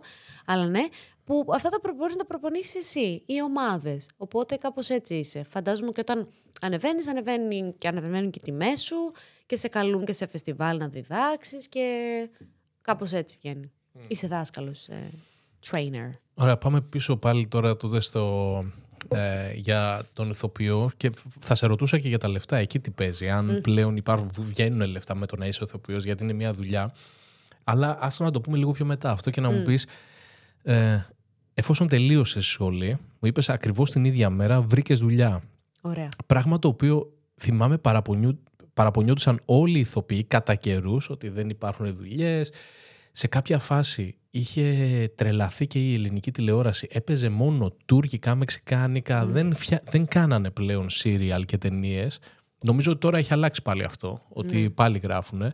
Οπότε δουλειά υπάρχει. Πώς βρήκες δουλειά, πώς ξεκίνησες; Λοιπόν, αντέχεις ε, ακραίες συμπτώσεις τώρα; Λοιπόν, το δίνω. 24 Ιουνίου το 22 που τελείωσα εγώ τη σχολή, δίναμε προαγωγικές εξετάσεις για να αποφυτίσουμε επί της ουσίας ε, στο Υπουργείο Πολιτισμού. Ε, μ, οπότε παρουσιάζουμε τα κομμάτια μας και ήταν το αστείο το ότι εγώ εκείνη τη μέρα είχα γενέθλια. Οπότε ήμασταν όλοι δένια να ζητήσουμε ως έτος να σου κάνουν δώρο ε, από τα, για τα γενέθλιά σου να μας περάσουν όλους. Τη μέρα της αποφύτησης. Τη μέρα της αποφύτησης που δίναμε αυτές τις προαγωγικές εξετάσεις για να πάρουμε το έκλεινες; πτυχίο. Και έκλεινα ηλικίες τώρα θα λέμε. Λοιπόν, έκλεινα τα 25. ενώ ήμουν 26. Ε, τώρα είμαι 27. Ε, οπότε δίνουμε, περνάμε, δωράκι πρώτα για τα γενέθλια. Με το που βγαίνω έξω, είχε έρθει η μητέρα μου από Θεσσαλονίκη να με δει. Και της λέω, «Έλα, πάμε σε κεράσουνα να φάμε. Και χτυπάει το τηλέφωνό μου. Και είναι η casting director η Ρώη Γάλλου. Μου λέει, Δένια, καλησπέρα. Σε ήταν και συνεργάτες μου και τα λοιπά. Και σε είδε και ο σκηνοθέτης και θέλει να κάνεις. Της λέω, Ηρώ, μισό λεπτό λέω, γιατί αν μου κάνεις πλάκα αυτή τη στιγμή, εγώ δεν περνάω πάρα πολύ καλά. Της λέω, ή που θα πέσω κάτω γιατί θα ήταν πολύ κακή πλάκα, ή που θα αρχίσω να πετάω στα σύννεφα. Μου λέει, μία, δεν σου κάνω πλάκα. Λέω, δεν σου κάνω πλάκα, λοιπόν. Πού σε είδε, πώ σε είδε; Λοιπόν, είχε έρθει κάποια στιγμή σε μία παράσταση, με είχε δει, της είχα αρέσει πάρα πολύ, καταχωρήθηκα στο μυαλό της. Είχα πάει, είχα κάνει και κάποια στιγμή ένα demo για να με έχει. Οπότε μου λέει, σε είδο σκηνοθέτης. Όσο σπούδαζες, έκανες και παραστάσεις ταυτόχρονα. Όχι, απαγορεύεται. Όχι. Άρα πριν. Απαγορεύεται. Είχα πάει απλώς για να είμαι στο γραφείο. Να έχουν ένα demo το ότι είμαι η Δένια, είμαι ηθοποιός κτλ. Με αυτό. Όσο σπουδάζεις, απαγορεύεται να δουλεύεις σαν ηθοποιός; Ναι, ναι. Γιατί; Τώρα αυτά τα θέματα είναι τζιζ και αυτά. Γιατί από τη μία είναι ένα κομμάτι προστασίας του ότι δεν είσαι ηθοποιός ακόμα, οπότε μην δουλεύεις. Που έχει και ένα. Έχει ένα σωστό αυτό όντως, γιατί δεν είσαι, οπότε πριν βγεις να διεκδικήσεις δουλειά, πρέπει να είσαι εκεί που είναι και οι άλλοι. Δηλαδή, οι άλλοι πέρασαν από αυτό, μόλις τελειώσει τη σχολή σου, είναι όπως όλα τα Δεν επαγγέλματα. συμφωνώ σε αυτό καθόλου. Κοίταξε, Δεν θα σου πω συμφωνώ. ότι συμφωνώ απόλυτα, θα είναι ψέμα και ψέματα Ναι. δεν θέλω να λέω. Δηλαδή, ας πούμε, πες ότι κάποιος έχει τελειώσει το οδείο και είναι ένας φοβερός κιθαρίστας και κάποιος παίζει σπίτι του και είναι πάλι ένας φοβερός κιθαρίστας. Απαγορεύεται αυτός που παίζει σπίτι του να πάει να παίξει κιθάρα οπ- οπουδήποτε επειδή δεν έχει Όχι, πάρει το χαρτί του οδείου. απαγορεύεται- Όχι, δεν κατάλαβες. Απαγορεύεται όσο είσαι στη σχολή. Έστω, το ίδιο. Ο, δεν είναι το ίδιο. Γιατί αν εγώ δεν ήμουν στη σχολή και στην κάθε σχολή, δηλαδή δεν είναι μόνο το θέμα του οδείου και στα άλλα είναι έτσι. Αν δεν ήμουν λοιπόν στη σχολή, μπορούσα να πάω σε μια κρόση οτιδήποτε. Απαγορεύεται όσο είσαι στη σχολή να κάνεις δουλειά. Να κάνεις casting. οκ. Ναι. Και αυτό όμως ξέρεις τι πάλι, σημαίνει. το- ότι το μπορεί ίδιο να δεν έχεις είναι. τρομερές ευκαιρίες όπως Ναι. είχα εγώ και να. Να, με μουτζώσω αυτή τη στιγμή. Ναι. ε, και να πεις ότι όχι, όχι υπέροχη once in a lifetime ευκαιρία. Είμαι σε μια σχολή, πρέπει να την Μου ζει τελειώσω λίγο και μετά. καψώνει αυτό τώρα. Ε, είναι καψώνει και είναι και. Ξέρεις τι, είδες... Ε, σε αυτό μου- προστατεύει γιατί δεν είσαι έτοιμη ακόμα, ναι, σίγουρα. Αλλά απ' την άλλη, εντάξει, όταν έρχεται ένας πολύ σημαντικός σκηνοθέτη σου λέει Σε θέλω. Ε, τι κάνεις, φεύγεις από τη σχολή, εντάξει, τι το σκέφτομαι τώρα κι εγώ. Φεύγεις και λες, ναι, οκ. Ξέρεις τι, μερικές φορές το βλέπω αυτό ότι προκειμένου να δώσουμε αξία σε κάτι που έχει ήδη αξία, κάνουμε κάποια τέτοια πράγματα. Δηλαδή τώρα σου λέει αυτός, ε, εγώ θα ήθελα να είναι διαφορετικό. Θα ήθελα όταν είσαι στη σχολή να σου λέει αυτός προσπάθησε να δουλέψεις. Προσπάθησε να μην προσπαθείς να σε περιορίσει. Γιατί τι είναι ας πούμε, ε, ότι είσαι ηθοποιός τώρα με τη βούλα και άμα έρθει κάποιος ο οποίος δεν έχει πάει στη σχολή αλλά είναι εξίσου καλός με σένα, Ε, ναι. Απλώς όντως έχουν όλα αυτά και ένα, μια στάση απέναντι στα πράγματα. Δηλαδή, όντως ισχύει το ότι πολλές φορές τίνουμε οι άνθρωποι να το ξεχυλώνουμε κάτι. Το ότι είναι μ, η τέχνη και πολλά πράγματα κάτι πολύ. Δεν θα σε κάνει. Μπορεί να το έχεις από μόνος σου αυτό που λες, να είναι πολύ καλός και να σε έχουν διαλέξει κτλ. Δεν σημαίνει ότι από εκεί και πέρα δεν χρειάζεται τίποτα. Δηλαδή, είναι αυτό το, εξοργι... το εξοργιστικό που λέμε πολλές φορές κάτσε αυτή ας πούμε δεν είναι το κλασικό αυτή μοντέλο δεν ήτανε ναι μπορεί να υπάρχει ένα μοντέλο το οποίο να έχει Νομίζω ότι είχε γίνει αυτό. Είχαν, ε, κάποιοι, ηθο- φορές. κάποιοι ηθοποιοί είχαν. ε, μ, πότε έγινε αυτό, πριν κάνα δύο χρόνια. Κάποια, κάποια είχε κάνει απόπειρα. Με ένα μοντέλο. Ένα μοντέλο είχε κάνει απόπειρα να, να δουλέψει ως ηθοποιός και πέσαν να τη φάνε. κοίταξε να δεις Ε, Ε, ε, εγώ Καζαριάν. στέκομαι. ναι, μπορεί. Δεν, είχα, δεν θα μιλήσω Δεν το γιατί θυμάμαι. δεν είχα δει την παράσταση, οπότε δεν ξέρω. Απλά θα σου πω. Όπως αντίστοιχα το ότι ένα. Εγώ μπορεί να είμαι μια κοπέλα η οποία να παρουσιάζω μια ιδιαίτερη ομορφιά και να με δει ένας κάποιος και να μου πει θέλω να γίνει το μοντέλο μου. Μοντέλο δεν είμαι όμως. Δεν έχω ούτε το, το να ξέρω πώς να ποζάρω, ούτε το να μου με έχει προπονήσει κάποιος αυτή τη δουλειά να μου πει πώς θα λειτουργήσει το casting. Αντίστοιχα, μπορεί ένα μοντέλο ή ένας άνθρωπος να έχει μια έφεση, μια κλίση στην υποκριτική και να το κάνει. Αυτό δεν σημαίνει το ότι είναι πατεσκύλια λέστε. Δηλαδή, αυτό δεν λέω ότι το ξεχυλώνουμε κάπου. Ωραία, κοίτα. Άκου. Θα το δεχόμουν αυτό άμα ήταν για επαγγέλματα τα οποία είναι πολύ σοβαρά. Δηλαδή, όχι ότι ο ηθοποιός... Κατάλαβα. Λοιπόν, γιατρός. Ναι. Γιατί ο γιατρός δεν μπορεί να είναι οποιοδήποτε. Γιατί να ξέρει. Του, του αφήνεις τη ζωή σου. Δικηγόρος, το ίδιο πράγμα. Ξέρω εγώ, ε, πιλότος. Ναι. δεν γίνεται εμπειρικά να έχεις πετάξει drone και να θεωρήσει ότι είσαι πιλότος. Οπότε πρέπει να έχεις σπουδάσει και να μπορείς να το πιστοποιήσει αυτό. Κοίταξε να δεις, είμαι πιλότος και είμαι καλός πιλότος. Μπες στο αεροπλάνο μέσα να σε πάω στον προορισμό σου. Αλλά για παράδειγμα, ας αφήσω τον πιλότο. Πες ότι κάποιος θέλει να γίνει επιχειρηματίας και θέλει να ανοίξει μια επιχείρηση. Θα έπρεπε να έχει τελειώσει τη διοίκηση επιχειρήσεων α- α- απαραίτητα για να το κάνει αυτό. Μάλλον όχι. Ε, ή ο μουσικός. Πρέπει, Ναι. πρέπει ντε και σόνι να έχει τελειώσει ένα οδείο. Δεν θα μπορούσε να δουλέψει ένας μουσικός ο οποίος ε, έχει μάθει μόνος του τη μουσική. Μήπως ας πούμε και ο ηθοποιός θα μπορούσε να μπει σε αυτή την κατηγορία των ανθρώπων που θα μπορούσε να δουλέψει και να μην στιγματιστεί από αυτό ότι «Α, κοίταξε να δεις, ο ηθοποιός που δεν έχει τελειώσει σχολή». Γιατί μπορεί αυτό να σε στιγματίσει. σε στιγματίζει ναι. Σε αυτό επίσης λέω ναι και στο μουσικό και στα πάντα. Ε, και σε έναν άνθρωπο ο οποίος δεν μπορούσε, δεν είχε την ευκαιρία, δεν το ήξερε. Πόσα ταλέντα δεν έχουν αποκαλυφθεί που δεν ήταν σε κάποια σχολή. Αλλά έχει πολύ μεγάλη διαφορά του να μην το ξεχυλώνουμε με την άποψη ότι α, αυτός που θέλει να γίνει επιχειρηματίας και δεν ξέρει, ας φάει τα μούτρα του, ας φαλυρίσει, ας κάνει αζράνι, ας παίξει το παιχνίδι του κόσμου των επιχειρήσεων και ας βγει. Αντίστοιχα αυτός που τον καλούν να γίνει ηθοποιός επειδή έχει κάτι, επειδή απλά το θέλει και είναι καλός, εκεί είναι να το αποδείξει το ότι πώς έφερε σε πέρας αυτό που είχε να κάνει. Δηλαδή, έπαιξε καλά, ήταν αξιοπρεπής, στάθηκε σωστά, οτιδήποτε. Γιατί έχει και το δικό μας πολύ πρακτικά πράγματα τα οποία λες, ας πούμε, ότι ε, δεν τα λέει ρε φίλε. Ναι, οκ, γράφει πολύ καλά π.χ. στην κάμερα κτλ. Δεν τα λέει. Δεν τα λέει. Ή αντίστοιχα δεν ακούγεται. Για μένα, στο θέατρο είμαι κάθετη, θα έλεγα, ότι δεν γίνεται να μην έχεις πάρει εκπαίδευση και να παίζεις στο θέατρο. Πιστε... ε, Όχι επειδή δεν. Ε, τι είμαι εγώ, βλάκας που έκατσα και σπούδασα τέσσερα χρόνια. Το λέω ότι όντως το πιστεύω. Ναι, Ναι, το οκ, θέατρο δε- θέλει φωνή, θέλει. ε, Είναι άλλο πράγμα. Είναι άλλο πράγμα. Και δεν μπορεί και να σε βοηθήσει κανένας σκηνοθέτης, άμα δεν έχεις κάποια εργαλεία. Σίγουρα. Και Αλλά στο φαντάζομαι άλλο- ότι συζητάμε πιο πολύ για τις περιπτώσεις αυτές τη μία στα εκατό που Αυτό. κάποιοι, δηλαδή ας πούμε, ένας είναι ο Μέση, ο οποίος ξεκίνησε να παίζει μπάλα και δεν ήταν σε ακαδημία, ξεκίνησε να παίζει και τον είδανε και είπανε: Ωραία, έλα στην ακαδημία τώρα. Οπότε μπορεί ένας στους 100 ηθοποιούς να είναι αυτό το ταλέντο που δεν χρειάστηκε να πάει στη σχολή γιατί του βγαίνει. Σίγουρα. Απλά να μην το κάνουμε νόρμα αυτό. Δηλαδή, καταργήσουμε στο ότι ε, εντάξει, ρε παιδιά, δεν χρειάζεται και να σπουδάζουμε το πει. Θέλω να πω ότι εντάξει, προφανώς για να σπουδάζει τόσο κόσμο στις σχολές, προφανώς κάτι παίρνεις. Σίγουρα. Το ακριβώς αντίθετο θα έλεγα. Ότι εγώ γενικά δεν πιστεύω πολύ στο ταλέντο.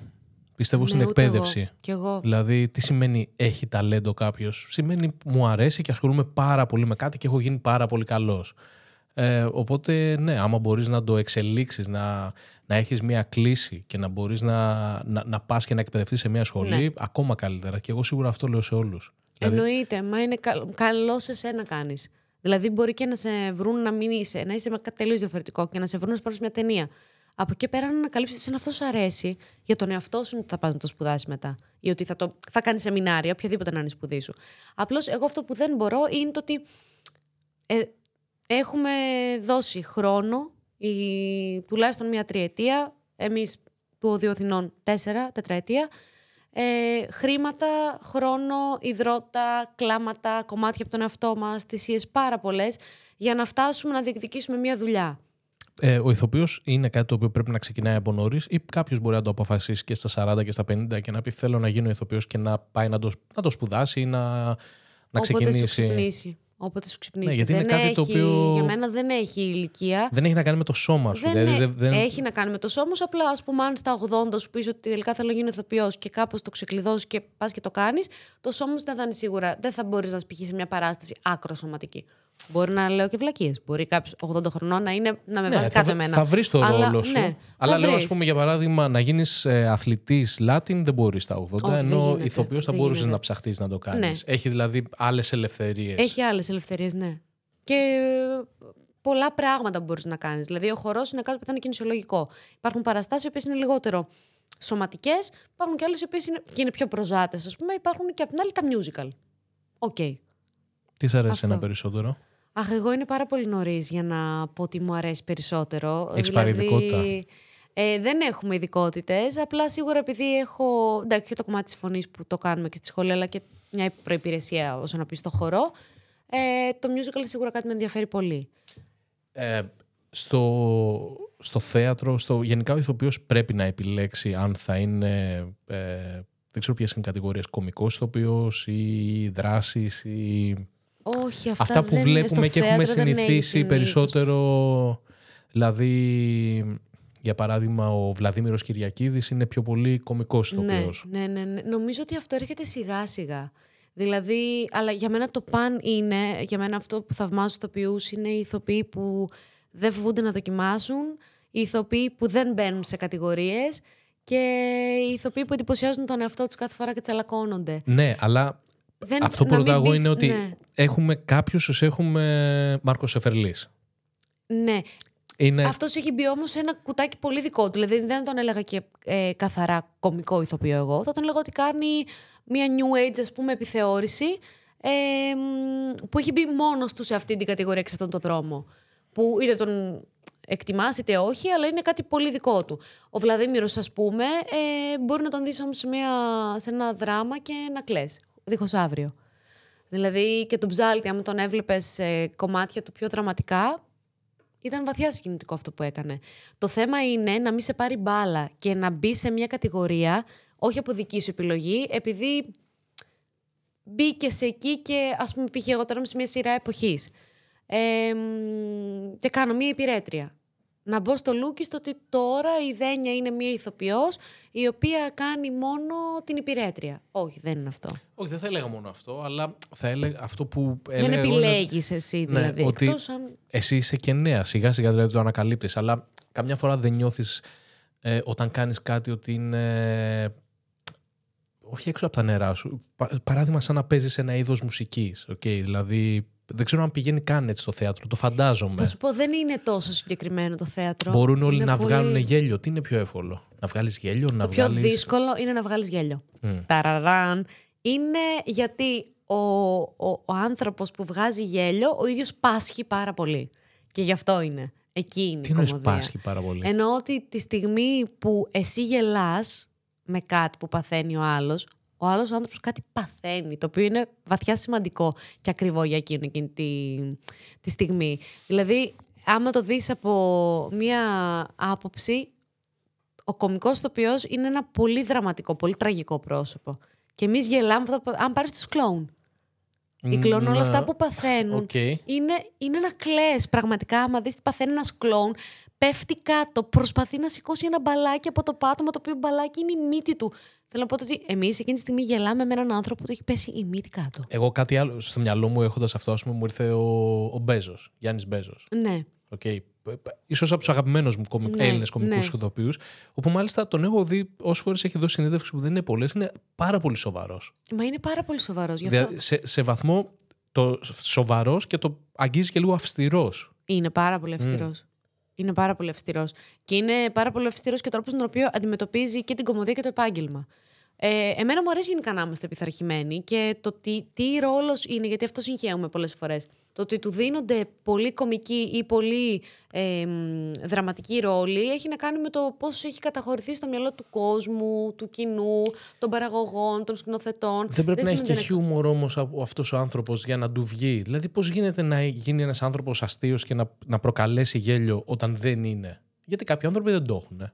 Εντάξει, αλλά όλα καλλιεργούνται, ξαναλέω εγώ. Αλλά είναι ξεκάθαρα, δεν είναι να το έχεις, είναι και τι σου αρέσει και εσένα πιο πολύ να κάνεις και είναι και εννοείται ότι πώς θα σου κάτσουν και οι δουλειές. Αυτό. Δηλαδή, από την πρώτη δουλειά στη δεύτερη και. Ναι, ας πούμε εμένα μου έτυχε, μου- με το που ξεκίνησα μου έτυχε Ε, θεατρικός ρόλος δραματικός και τηλεοπτικός ρόλος επίσης δραματικός. Το οποίο σου αρέσει. Αγαπώ την κομμωδία πάρα πολύ. Πάρα πολύ αγαπώ την κομμωδία, αν τα ακούει το σύμπαν. Αλλά μ' αρέσει, ναι, εννοείται, μ' αρέσει. Μου πάει κιόλας. Όταν λέμε δραματικός ρόλος σημαίνει ότι ε, είναι... Βασικά, αν να, να το πάρουμε διαφορετικά, Ναι. αν και δεν έχουμε καταλήξει πώς έφτασε σε αυτό το ρόλο, κολλάει να σε ρωτήσω αυτό. Ε, Αυτό ήταν ότι μετά με είδε η casting director και μου είπε ότι θέλει να σε δει για αυτή τη σειρά που κάνεις. Μια δραματική σειρά. Ναι, και Έρωτας είπα εγώ, φυγάς. ναι, με ρώτησε τη διαθεσιμότητά μου, να έχω κλείσει Θες κάτι να- άλλο. Πες μου και λίγο περί τίνος πρόκειται. Λοιπόν, είναι ο Έρωτας Φυγάς, είναι στο Open TV το κανάλι κάθε μέρα στις 8, εκτός από Σαββατοκύριακα. Εγώ είμαι η Ρινιό, είμαστε στη δεύτερη σεζόν αρχικά τώρα, αισίως. Πάμε πάρα πολύ καλά, έχει αγαπηθεί πάρα πολύ και από τον κόσμο. Καθημερινή σειρά. Καθημερινή σειρά. Οκ. Είναι Ε, δύσκολο να παίζει σε καθημερινή σειρά. Είναι πάρα πολύ δύσκολο να παίζει καθημερινή σειρά. Είναι εξαντλητικό. Είναι όμως εγώ αυτή τη στιγμή ζω το όνειρό μου πραγματικά. Δηλαδή δεν δεν θέλω να φεύγω. Μαθαίνω τόσο πολύ. Είναι ένας πραγματικά καινούριος κόσμος και είμαι, θέλω να είμαι εκεί όλη την μέρα όταν δεν έχω Η γύρισμα. καθημερινή σειρά δεν είναι αυτό που λέμε το soap opera, σαπουνόπερες. Μ, μ, Ναι, Γιατί εντάξει. εμένα κάτι τέτοιο πάντα μου φέρνει στο μυαλό, ίσως επειδή είμαι Το- και πιο Γι' μαλλιό. αυτό τη ακούω Φόσκολο. μεξικάνικα. Ναι. Και λάμψη και. Λάμψη, όλα καλημέρα αυτά. ζωή, ο Ναι. μπαμπάς. Αλλά δεν. Αλλά θα σου πω, είναι λίγο παρεξηγημένα. Δηλαδή έχει πάρει πολύ μεγάλη άνοδο η ελληνική τηλεόραση.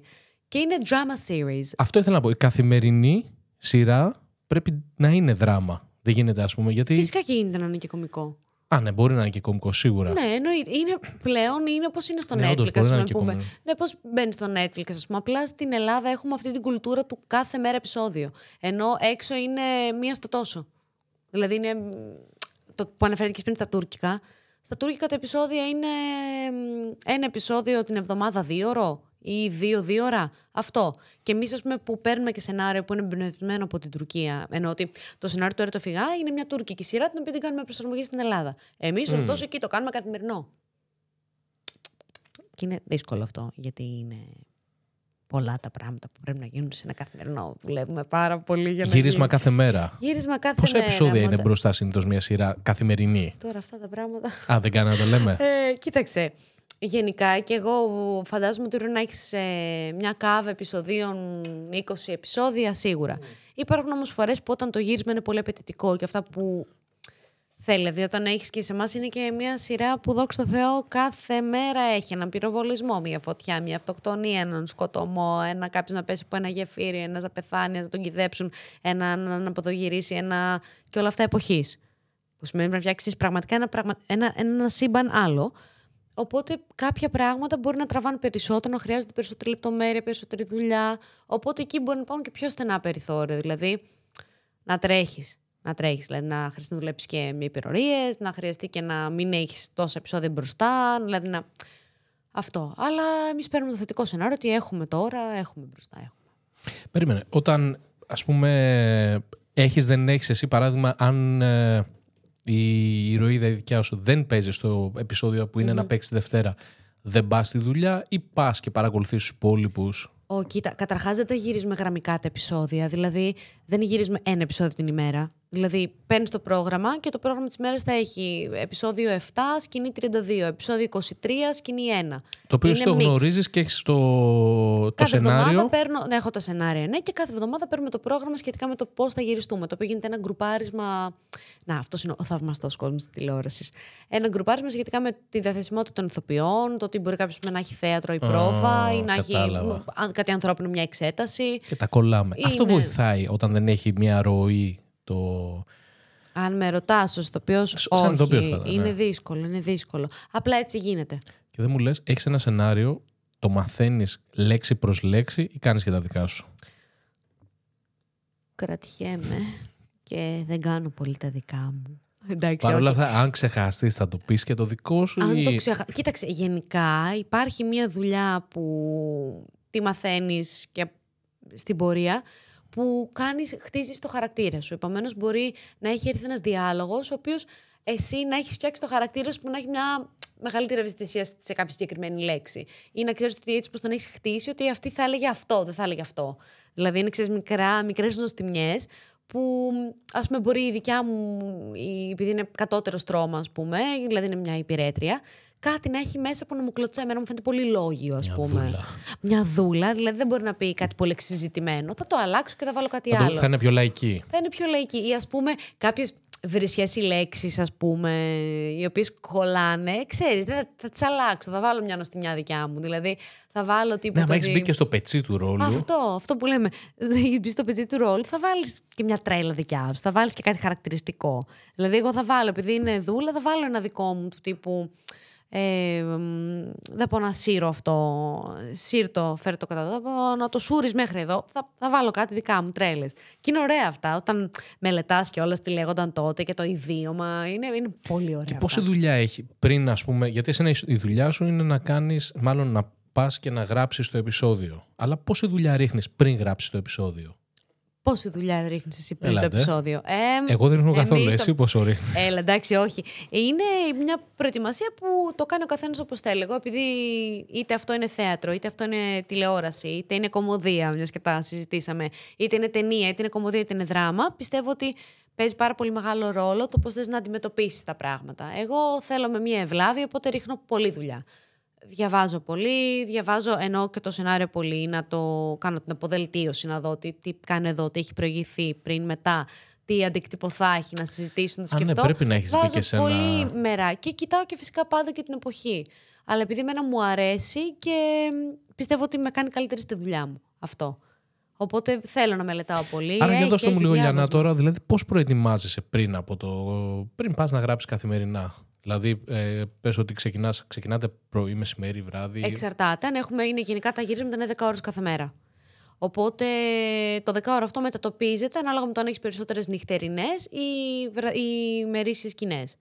Ε, και πού τις έχεις φυσικά. Οπότε αυτό που κάνω είναι ότι αν παίρνω το πρόγραμμα της εβδομάδας την Παρασκευή, κάθομαι μέσα στο Σαββατοκύριακο, διαβάζω όλα τα επεισόδια, μελετάω καλά να δω τι γίνεται, τι θα γράψουμε αυτή την εβδομάδα κτλ. κτλ. Και μετά ξεκινάω μελέτη. Αν χρειάζεται κάτι συγκεκριμένο, δηλαδή αν αναφέρεται σε ένα έθιμο ή σε κάτι γεωγραφικά πολύ συγκεκριμένο, θα το κάνω έτσι. Ε, οπότε αυτό, προσπαθώ να έχω μια πιο σφαιρική άποψη την Κυριακή και τις υπόλοιπες μέρες να κάνω ένα φρεσκάρισμα. Αυτό. Τι είναι πιο εύκολο να κάνεις στη τηλεόραση ή θέατρο; Το ένα έχει μεγαλύτερη δυσκολία στο ωράριο, δηλαδή η τηλεόραση είναι εξαντλητική. Δηλαδή, όσο σκέφτομαι ότι υπάρχει κόσμος εκεί έξω που λέει Ε, καλά, μωρέ, τι κάνουν οι ηθοποιοί σειρές. Πηγαίνουν, τους βάφουν, τους χτενίζουν, τους κάνουν κουκλάκια στο Γκλαμουριά. παραπιστά. Ναι, γκλαμουριά, ας πούμε. Και πάνε και, και στο μεταξύ οι ηθοποιοί expectations vs reality. Οι ηθοποιοί της τηλεόρασης μπορεί να είναι με τα αμάνικα με χιόνι, επειδή μου έχει συμβεί το λέω αυτό, με το αμάνικο με χιόνι και να είναι 10 ώρες έτσι. Οπότε ε, ε, ε, τουρτουρίζουν, ας πούμε. Δεν- Ναι, οπότε είναι πιο δύσκολο σε συνθήκες. Εκεί δεν φαίνεται η μαγιά. Εκεί φαίνεται η μαγιά. Εκεί φαίνεται η Και, μαγιά. και το στομάχι και η μαγιά και το πόσο το θέλεις και, Και το πόσο εκεί φαίνεται και ο γκρινιάζεις. ηθοποιός, νομίζω. Ε, κοίταξε, γενικά τα πάντα φαίνονται στα δύσκολα. Στα εύκολα είναι για όλους εύκολα. Στα δύσκολα το πώς θα τα απεξέλθει και το ότι. Δεν είναι κακά τα δύσκολα, αυτό θέλω να πω. Γνωρίζεις και τον εαυτό σου. Και τα δύσκολα είναι που μας κάνουν. Γενικά υπάρχει μια έκφραση που χρησιμοποιούμε πολύ που λέμε ότι. Εντάξει, οι επιλογές μας σίγουρα μας καθορίζουν, αλλά αυτά που μας διαμορφώνουν είναι τα όχι μας και όχι τα ναι μας.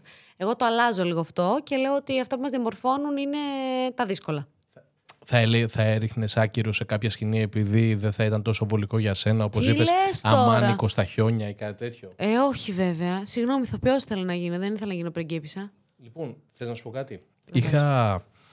Ε, τώρα εντωμεταξύ αυτό μπορεί να είναι και λάθος που λέω.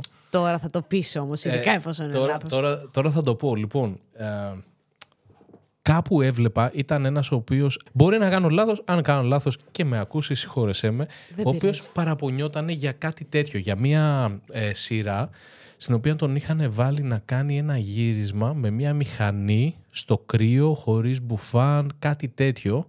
Το οποίο είπε, λέει ότι ο ίδιος κινδύνεψε να κρυώσει ο λαιμός του και το θεωρούσε απαράδεκτο. Κάτι τέτοιο. Θα απαντήσω. Και θέλω να σου πω πώς το σκέφτηκα εγώ. Ε, αντί, να με, αντί να με πάρει με το μέρος του εκείνη τη στιγμή και να έλεγα πω, πω τι περνάει αυτός ο ηθοποιός και ούτω καθεξής, με πήρε, πραγματικά εκείνη τη στιγμή λέω τι λέει ο τύπος. Αν ήταν αυτός που το είπε, το ξαναλέω. Γιατί; Δεν σκέφτηκα κάποιον άλλον ο οποίος δουλεύει στο κρύο. Σκέφτηκα αντίστοιχους ηθοποιούς που έχουν κάνει ακραία πράγματα. Ένας από αυτούς, τον οποίο θαυμάζω πάρα πολύ, σαν ηθοποιό, δεν είναι Έλληνας. Είναι ο Christian Μπέιλ, ο οποίος για ρόλους έχει αλλάξει το βάρος του, το έχει αυξομοιώσει 100 φορές. Ναι. Ε, για τον Batman, για το νομίζω, νομίζω Machinist, για 100 ρόλους. Και λέω, αυτός δεν έχει πρόβλημα να αλλάξει το βάρος του 100 Ναι, εντάξει, φορές. βέβαια είναι και οι method actors που είναι, που είναι τελείως διαφορετικό, αλλά καταλαβαίνω τι λες. Κοίταξε, σε αυτό έχει δύο σημεία και τα ενώνει τα σημεία το... ο τρόπος. Ο τρόπος που λες κάτι, το οποίο μπορεί να είναι πολύ παρεξηγήσιμο. Θα σου πω τι γίνεται. Όταν εγώ λέω ότι όχι, προφανώς δεν θα παραπονιόμουν, δεν σημαίνει ότι επειδή εγώ δεν θα παραπονιόμουν, δεν είναι σωστό κάποια πράγματα να τους λέμε παιδιά, είμαστε άνθρωποι. Κάποια πράγματα δεν μπορούν να γίνουν. Θέλω να πω το ότι όπως απαιτούμε καλές εργασιακές συνθήκες σε όλα τα επαγγέλματα, το ίδιο ισχύει και για τον Ωραία, εσύ ηθοποιό. τι πιστεύεις, ότι ένας ε, σκηνοθέτης θέλει να σε βασανίσει, γι' αυτό το κάνει. Μήπως με αυτόν τον τρόπο θα έδειχνε κάτι το οποίο δεν μπορεί να το δείξει με άλλο τρόπο; Και πάλι το λέω αυτό από άγνοια. Δεν ξέρω Θα σου πω, τι ακριβώς είναι άλλο γίνεται να σε μια ταινία. βασανίσει, π.χ. να φας πολύ ξύλο και επειδή το έχεις κάνει 15.000 φορές, κάποια στιγμή να μελανιάσει όντως. Και είναι τελείως διαφορετικό με το ότι μ, να μην καταλαβαίνει κάποιος ότι ξέρεις τι έχεις δουλέψει ήδη 10 ώρες σήμερα. Δηλαδή το θέμα των υπεροριών, λέω τώρα εγώ. Ότι έχεις δουλέψει ήδη 10 φορές ή ότι ας πούμε. Έχεις δουλέψει ήδη 10 ώρες και ότι πρέπει να γυρίσεις και άλλη μία σκηνή η οποία πρέπει να γίνει με υπερορία, η οποία να είναι νυχτερινή και να πρέπει να πέσει σε ένα ποτάμι και. Εντάξει, εκεί κάποια πράγματα καταλαβαίνεις ότι δεν από γίνεται μόνη να σου δεν το γίνουν. λες όμως ότι εγώ τώρα θα κάνω το δικηγόρο του διαβόλου. Ναι, κάνε ε. το, σε κάνε ό,τι το, μου γουστάρω. λες θα σου φέρνω τον αντίλογο. Φέρε μου. Από μόνη σου το λες ότι ξέρεις τι. Πρέπει να γίνει αυτή η σκηνή τώρα. Πρέπει. Είναι νύχτα, έχουμε το κατάλληλο φεγγάρι, γιατί κάπως έτσι δεν πάει με, το, με, το, με την τηλεόραση. Θέλεις, δηλαδή πες ότι θες μια σκηνή βροχής και έχει βροχή. Δεν πρέπει να τη γυρίσεις. Ναι, πρέπει να τη γυρίσεις. Οπότε- Απλώς κάποια πράγματα, θα σου πω τι γίνεται. Κάποια πράγματα ξεφεύγουν από το. Ένας ηθοποιός πρέπει να είναι διαθέσιμος, ναι, να τσαλακωθεί, να κάνει κάποιες θυσίες, Κάποια πράγματα δεν είναι εύκολα κτλ. Από εκεί και πέρα, κάποια πράγματα είναι αυτό που λες ε, όχι. Δηλαδή, εμ, το να πεις ε, όχι, ότι εγώ, ας πούμε, π.χ. εμ, δεν πέφτω από μια γέφυρα γιατί έχω υψοφοβία, είναι πάρα πολύ οκ.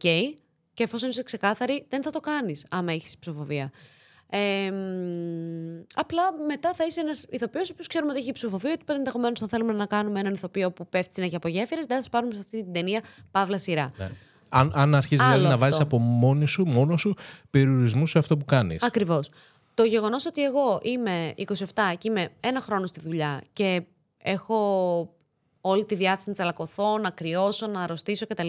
Δεν σημαίνει ένας άνθρωπος ο οποίος έχει κάνει εμ, τις οχταπλάσιες δουλειές, είναι πάρα πολλά χρόνια στο χώρο και είναι συ- κατά συνέπεια και άλλης ηλικίας, ότι μ, είναι ok να τον τρέχεις σαν να τρέχεις ένα παιδάκι. Και επίσης υπάρχει κάτι άλλο που λέγεται συνθήκη εργασίας, το οποίο έχει να κάνει με το ότι άλλο η σκηνή και άλλο το ότι μετά από τη σκηνή που θα πέσει σε ένα ποτάμι να μην υπάρχει μια κουβέρτα ή να μην υπάρχει μια σόμπα. Ξέρεις τι, Αυτό εσύ είναι τώρα άλλο. το περιγράφεις αυτό, λες και είναι ένα στρατιωτικό καψόνι, ότι ο Λοχίας είναι ο, ο σκηνοθέτης Όχι, και ρε. ότι... Όχι, απλά λέω ότι όντως. Ότι... Ακούω και κάποιον που θα γκρινιάξει, γιατί πέρα από τη σκηνή υπάρχει και ένα μετά. Το ότι καταλαβαίνουμε ότι είναι μια δύσκολη σκηνή, το οποίο μην γκρινιάξεις, γιατί ξέρω εγώ, θες πρωταγωνιστικό ρόλο σε αυτή την ταινία. Το θες πολύ, τον πήρε. Ε, ήξερε ότι είναι μια ταινία περιπέτεια και πρέπει να πηδάς με μηχανές, με αμάνικα και υδρωμένος. Οκ. Άλλο αυτό, όμως, όταν συμφώνησε να κάνεις αυτή την ταινία, ε, τη στιγμή που παύεις να είσαι ηθοποιός και είσαι άνθρωπος, τελειώνει η σκηνή, ε, πρέπει να υπάρχει. Λέω εγώ τώρα πολύ τέτοια. Πρέπει να υπάρχει μια κουβέρτα να σε σκεπάσει.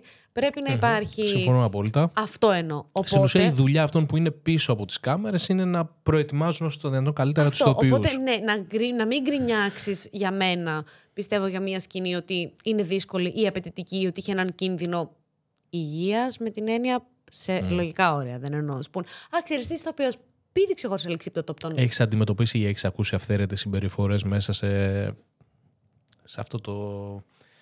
Ξέρω εγώ, όταν γυρνάτε μια Εννοείται, ταινία σε εννοείται. αυτό το... στο- Εγώ από μ, να έχω βιώσει κάτι, α, όχι, αλλά έχω ακούσει από συνεργάτες μου διάφορες ιστορίες. Ότι δεν τους αρέσει να δουλεύουν με τον τάδε γιατί είναι πολύ αυστηρός. Ή ότι είναι πολύ αυστηρός, ή ότι δεν ε, δίνει κάποια οδηγία, ή ότι ας πούμε ότι. Ξέρω εγώ, μου είχε συνέβη αυτό, το ότι. Πράγμα το οποίο λες, όχι αυτά. Δηλαδή, ναι, να δεχόμαστε, ναι, να είμαστε ανοιχτοί και να τα βλέπουμε όλα ως μια ωραία πρόκληση. Από εκεί και πέρα υπάρχουν και κάποια όρια, τα οποία, ας πούμε, αν πάρουμε τις ερωτικές σκηνές. Αυτό θα σε ρώταγα. Ε, γιατί ήμουν είναι, σίγουρη, είναι, είναι γιατί πιο... είναι πολύ κοντά και πολύ πιο καθαρό πλέον. Είναι άλλο το Δεν να σε είναι μόνο αυτό, είναι, και διαθέσει. πιο, είναι πιο εύκολο δηλαδή, να κάνεις μια. Μάλλον είναι, φαντάζομαι είναι πιο πιθανό να κάνεις μια ερωτική σκηνή από το να πηδήξεις από μια γέφυρα. Ναι, τουλάχιστον στην Ελλάδα και στα πλαίσια μιας τηλεοπτικής παραγωγής. Ναι, ότι είναι άλλο το να πεις ναι και να ξέρεις ότι εκεί που πάω έχει πολύ έντονες ερωτικές σκηνές, να τις κάνεις. Και είναι άλλο το αφού τελειώσει η ερωτική σκηνή. Τώρα λέω ακραία πράγματα. Τύπου να σου πούν, ξέρεις τι, περίμενε γυμνή μέχρι την επόμενη σκηνή να δούμε ποια θα πάμε. Αυτό όχι. Αυτό όχι. Ναι, εντάξει, αυτό μου φαίνεται και εμένα. ακραίο. Κατάλαβες; Είναι αντίστοιχα, ας πούμε, λίγο τα θέματα. Τύπου το ότι είναι άλλο πράγμα το να πρέπει να μπω γυμνή σε ένα ποντάμι. Πλέον δεν νομίζω όμως ότι στην, στην τηλεόραση υπάρχουν αρκετές γυμνές σκηνές σε σχέση ας πούμε, με το 80-90, ίσως και το 2000. Δηλαδή πιστεύω ότι έχει αλλάξει λίγο το τι σημαίνει ερωτική σκηνή. Μμμ, ναι, ή έχει αλλάξει το πώς που τις βλέπουμε εμείς και δεν μας κάνουν πλέον τόσο εντύπωση ότι έχουμε δει πολύ πράγμα. Είναι και αυτό. Δεν νομίζω. Καλά, βέβαια δεν, πα- δεν ε, παρακολουθώ και τόσο τηλεόραση ότι δεν προβάλλεται τόσο γυμνό. Ή μάλλον μπορεί να έχει και διαφορετικό τρόπο με το οποίο προβάλλεται. Έχει η- διαφορετικό τρόπο, αλλά. Είναι κοίταξε, εξίσου δύσκολο. Είναι δύσκολη η ερωτική σκηνή και είναι κάτι το οποίο σας προετοιμάζει, για παράδειγμα, η σχολή γι' αυτό; Μας προετοιμάζει, πώ μας προετοιμάζει και για κάθε. Θέλω να πω ότι είναι απλά μια άλλου είδους σκηνή. είναι δεν κατηγορία, κάτι. δηλαδή ότι ε, σήμερα θα διδαχτούμε την ερωτική σκηνή και πώ. Γιατί στην ουσία θα έρθεις εσύ με, κάποιον, με έναν άλλον ηθοποιό Ναι. και θα πρέπει με κάποιο τρόπο δύο άνθρωποι να αγγίζονται, να φιλιώνται, να κάνουν μια ερωτική σκηνή όπου δεν είναι ναι. ε, ζευγάρι Όχι, και να σου πω βγει. κάτι. Είναι μια απλή σκηνή. Θέλω Οκ. να πω, δεν έχει κάτι διαφορετικό για να το αντιμετωπίσει διαφορετικά. Το ξέρω, θα ακούγεται πάρα πολύ περίεργο, αλλά είναι Ναι, αυτό είναι που. ας πούμε, περίεργο. είναι αυτό που με ρωτάγανε ας πούμε, στην αρχή οι φίλες μου, όταν ας πούμε, στη σειρά κάποια στιγμή η ηρωίδα μου έχει αγόρι κτλ. Που ξέρω, εγώ είχαμε φιληθεί και με ρώταγαν τα φίλε μου, Ε, δεν είναι. Και πώς ήταν να φιληθεί, κάτι κανονικά. Και μου φάση, τι εννοείται κανονικά και ακανόνιστα; Είναι για μένα είτε έχει μια σκηνή βίας τύπου του πρέπει να ρίξει ένα χαστούκι με το ότι πρέπει να, πρέπει να φιληθείς, είναι το ίδιο πράγμα. Είναι Και φαντάζομαι ότι πόσοι άνθρωποι ήταν εκτός από εσένα και τον άλλον ηθοποιό εκείνη τη στιγμή; Θα πρέπει Ε, να ναι. Ήταν. Ε, ναι, Οπότε- είναι 15 άτομα πάνω ναι, από το κεφάλι σου. Πάβει να, είναι, να Ναι, υπάρχει. Δεν είναι, δεν είναι. Είναι ε, καθ- κάτι καθαράκι. Είτε είναι θέατρο, είτε είναι κινηματογράφος, που είναι. Δεν μου λες, μιας και το είπες Κομμάτι αυτό τώρα δουλειάς. η- για τις βίαιες σκηνές και για τις ερωτικές. Η ερωτική σκηνή είναι πραγματική. Το φίλι είναι πραγματικό, έτσι δεν είναι; Τι εννοούμε πραγματικό; Αν, αν φιλιόμαστε όντως, ναι, ναι, ναι, Ωραία. ναι, ναι. Στη βίαιη σκηνή, το χαστούκι είναι πραγματικό; Το χαστούκι είναι πραγματικό. Την τι τρως φαλιάρα, περισσότερες δηλαδή. φορές. Ναι, εγώ, επειδή δόξα τω Θεώ, σε αυτή, τη- σε αυτή τη σειρά έχω φάει πάρα πολύ ξύλο. Ε, μ, θα σου πω, το χαστούκι είναι, ναι, κανονικό. Ε, μ, το ξύλο προφανώς και δεν είναι κανονικό, είναι χορογραφημένο. Ε, δηλαδή, επιλογή είναι και το χαστούκι το ότι είναι κανονικό. Δηλαδή, για, με τους συνεργάτες μου όταν είχαμε κάνει, είχα φάει κανονικό, καλά δεν πόνεσα, δεν με κακοποίησαν, προς Θεού. Αλλά ας πούμε το ξύλο που υποτίθεται ο αδερφός μου με πιάνει και με κάνει τουλούμι στο ξύλο σε κάποια στιγμή, ε, ήταν ψεύτικο. Ψεύτικο, αληθινότατο, αλλά χορογραφημένο. Αυτό. Παρ' όλα αυτά για τις ανάγκες της ταινίας θα δεχόσουν να έτρωγες καμία ψηλή κανονικά; Ξέρεις τι, τώρα είναι πολύ Πο- πο- παρεξηγήσιμο ναι, να και- το απαντήσω. Ενώ Και ότι πώς θα το θα κάνεις φάω αυτό, καμιά όντως; ψηλή τι, καμιά ψηλή μπουνιά, όχι. Όχι, ρε. Καμιά ψηλή σφαλιάρα, ναι, εννοείται, έχω φάει ήδη.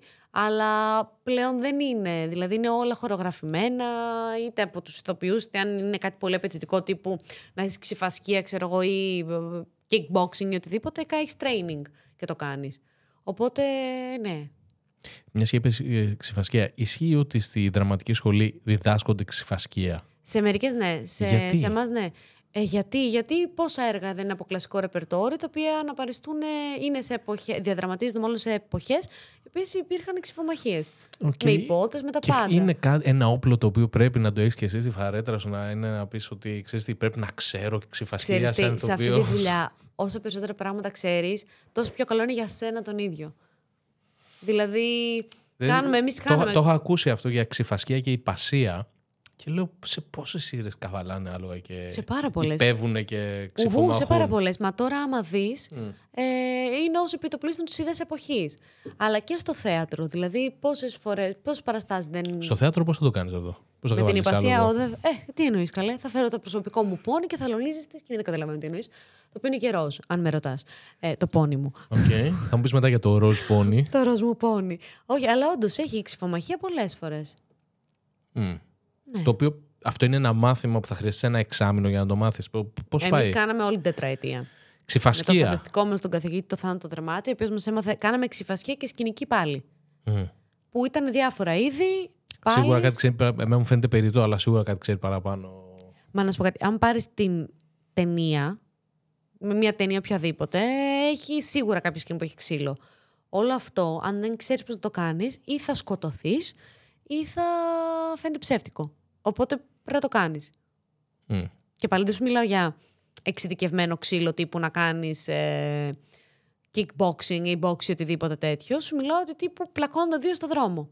Ε, πώς θα πλακωθούν δύο στο δρόμο αν δεν ξέρουν πώς το κάνουν; Άγκοντου στα αλήθεια. Τύπου, ξέρετε, ε, θέλουμε δύο να πλακωθούν. Εντάξει, αυτό δεν είναι απαραίτητο γιατί συνήθως όσοι πλακώνται στον δρόμο δεν είναι επαγγελματίες που ξέρουν από ξύλο. το Ναι, ρε, αλλά ξυλί που όταν παίζει είσαι στον ηθοποιός, δρόμο θέλω είναι να πω, μαλλιοτράβηγμα. Όταν, ναι, αλλά όταν είσαι ηθοποιός, πρέπει κάπως να, να ξέρει. Αυτό που σου μαθαίνει δεν σου μαθαίνει να, χτυπιά, να χτυπάς. Σου μαθαίνει πώς να μαθαίνεις χορογραφίες ξύλου.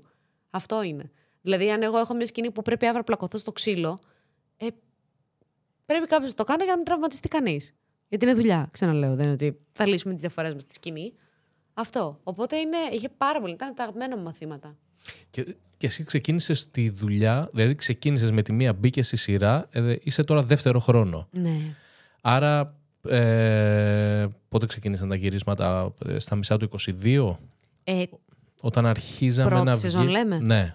Ε, ξεκίνησαν πέρσι τον Ιούλιο. Τον Όχι, αυτό Ιούλιο. μας πέρασε τον Ιούνιο-Ιούλιο. Ιούλιο του 22. Άρα Ιούλιο του 22. είχε λίγο πολύ βγει από την καραντίνα. Είχαμε αρχίσει λίγο να τα ξαναβρίσκουμε. Άρα πέρασες όλη την καραντίνα. Εσύ ήσουν στη σχολή; Ε, ήμουν και δεν ήμουν, ήταν κλειστές οι σχολές. Και πώς δουλεύατε; Και μάλιστα τότε με, τη, τότε με την αρχή της καραντίνας είναι που είχες σκάσει και η θύελα με το κίνημα Me Too, το οποίο μάλιστα οι περισσότεροι όσοι είχαν βγει ήταν, που λέγανε, ήταν πιο πολύ στο χώρο του αθλητισμού και στους ηθοποιούς. Ναι, ναι. Οπότε αυτό το πράγμα σε, ξέρω εγώ, σε φόβησε καθόλου, σε ψήλιασε καθόλου τι γίνεται μέσα σε αυτό το χώρο; Βασικά Νομι- τι γίνεται ακριβώς; Τι γίνεται, ρε παιδιά, τι φάση. Θα σου πω. Ε, μ, γενικά νομίζω ότι όλοι ξέραμε λίγο πολύ, ξέρουμε τι συμβαίνει. Δηλαδή, ξέρεις τι χώρος είναι, ξέρεις τι... νομίζω Έλατε ότι- που δεν ξέρουμε, ας πούμε, εγώ δεν το περίμενα, δεν περίμενα να, να ακουστούν τόσα πολλά και δεν ξέρεις και από αυτά που ακούγονται τι, τι είναι, τι σημαίνει ας πούμε Ναι, ότι... γιατί ακριβώς αυτό είναι το θέμα. Το θέμα είναι ότι δεν μιλάμε.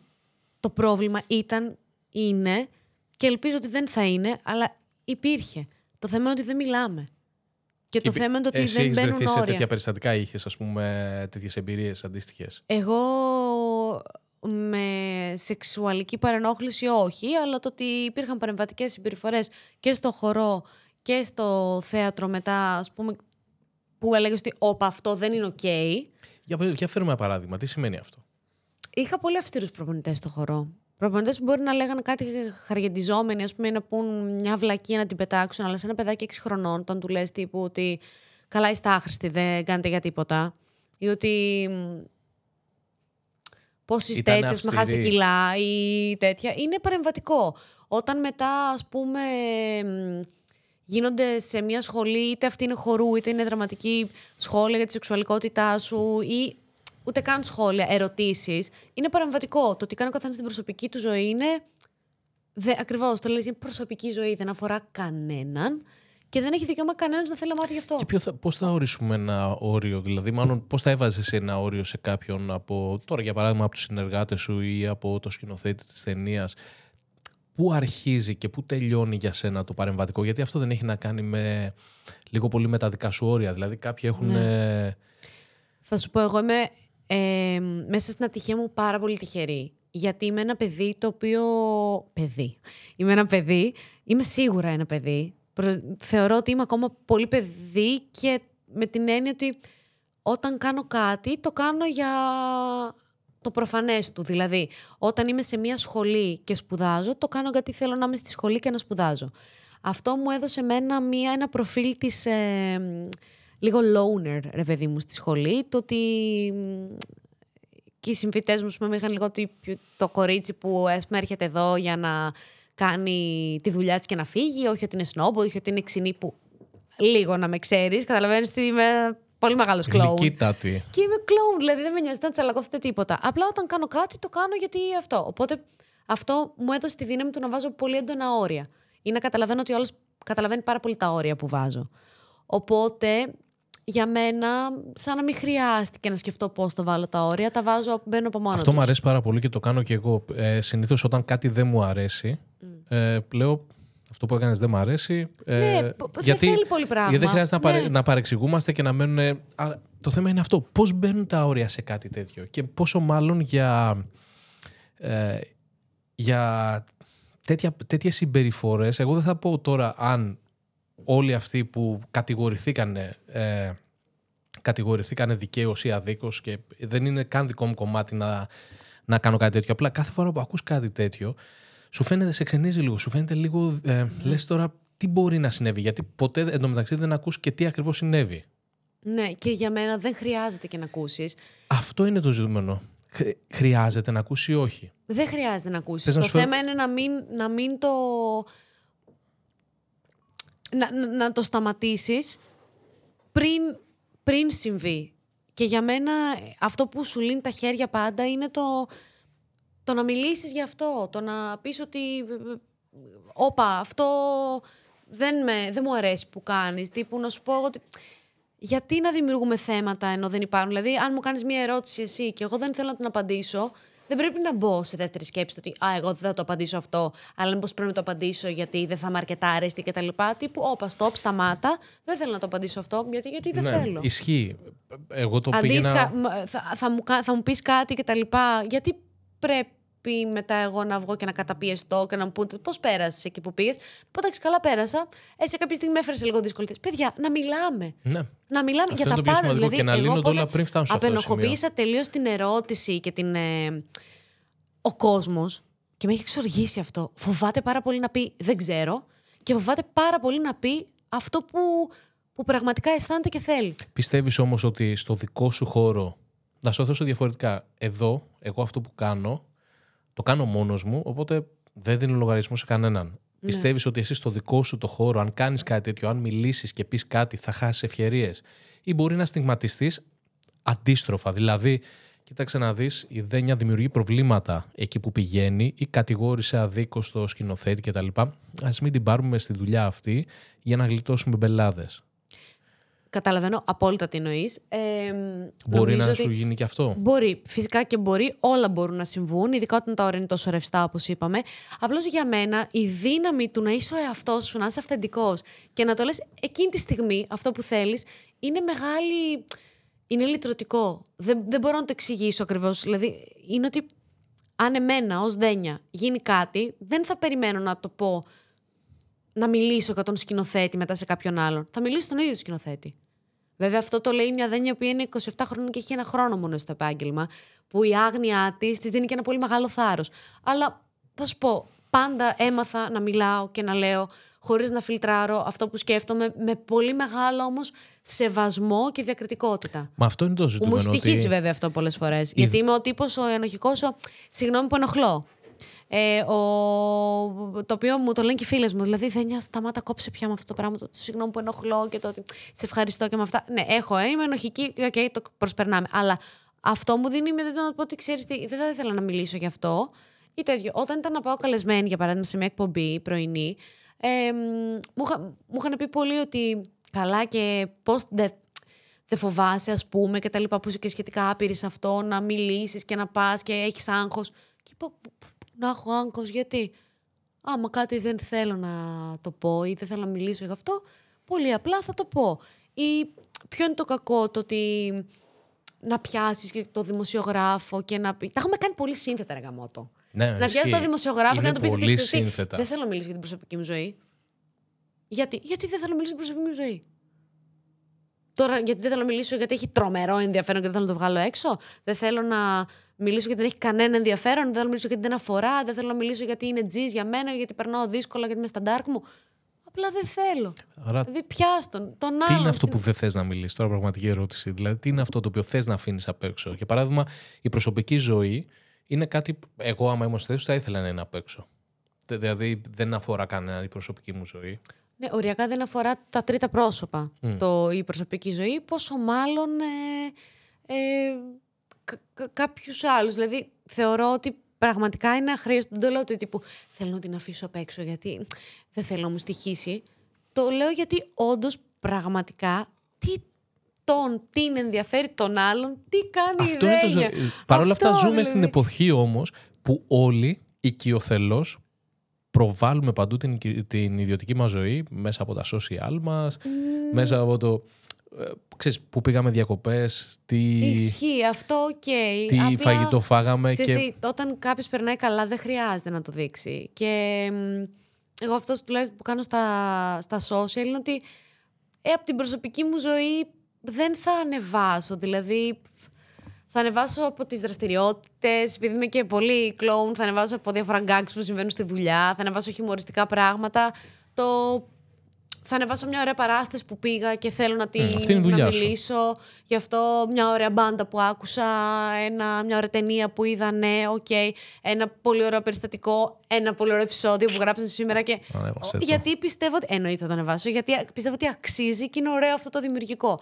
Τώρα να ανεβάσω με τον την φίλο μου, με, με, με, με- με τις φίλες μου κτλ. Οκ, στη τσακίρ και γιατί αν είναι κάτι που άντε το έκανα, οκ. Τώρα από εκεί και πέρα να πάω και να μιλήσω δημόσια, δηλαδή θέλω εγώ να σου πρίξω με τα σηκώτια ε, για το άσε που πήγα χθες για ένα ποτό και έκανα αυτό και έκανα τ' άλλο. Τι, τι σε νοιάζει πραγματικά, δηλαδή με έχεις καλέσει εδώ όχι ως Ντένιελ Σπότ το ψυχόδραμά μου, ως Ντένιελ Σπότ για την υποκριτική, για τη μουσική, για το ένα τ' άλλο. Μου άρεσε πάρα πολύ κάτι που είχε πει ο Μάθιου Μακόνεχη για το γιο του, ο οποίος ήταν γύρω στα 15 και ήθελε να κάνει Instagram. Και τελικά συμφώνησε με τον πατέρα του να κάνει Instagram και του είπε ο πατέρας το εξής. Του λέει: Δεν θέλω να σηκώνεις το πρωί από το κρεβάτι και να ψάχνεις τι είναι ωραίο να φωτογραφίσει για να το ανεβάσεις. Α. Αν, πώ το λένε, έχεις μια ωραία εμπειρία και έχεις βγάλει μια φωτογραφία και θες να τη μοιραστείς, ανέβασέ το. Αλλά διαφορετικά δεν έχει νόημα όλη σου η ζωή να είναι αυτό το πράγμα, το τι θα ανεβάσω, τι θα αποστάρω και πώς θα ναι. δείξω αυτό που κάνω. Και αυτή ήταν η συμφωνία τους.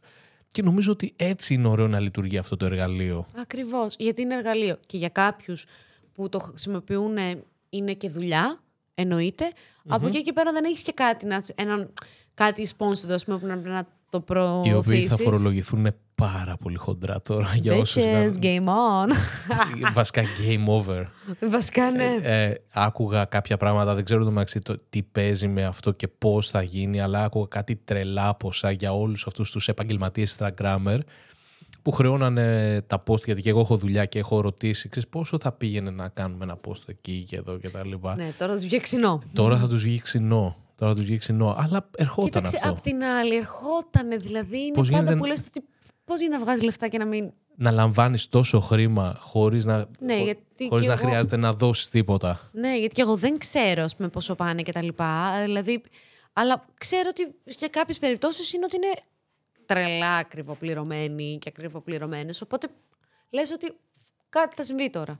Ναι, ρε, Κάπου εν θα τω γυρίσει μεταξύ, αυτό, δηλαδή δεν είναι είναι- όλα αυτά, τα, όλα αυτά τα λεφτά και όλα αυτά τα χαϊλίκια. Βασικά, εγώ έβλεπα κάτι το- το οποίο μου φαίνονταν πολύ περίεργο. Ότι ζητάγαν όλοι, Ναι. όλοι οι επαγγελματίες να πληρώνουν φόρους, να, να, να. Παρ' όλα αυτά, οτιδήποτε έχει αυτή τη λάμψη και την κλαμουριά θα έπρεπε να είναι δωρεάν.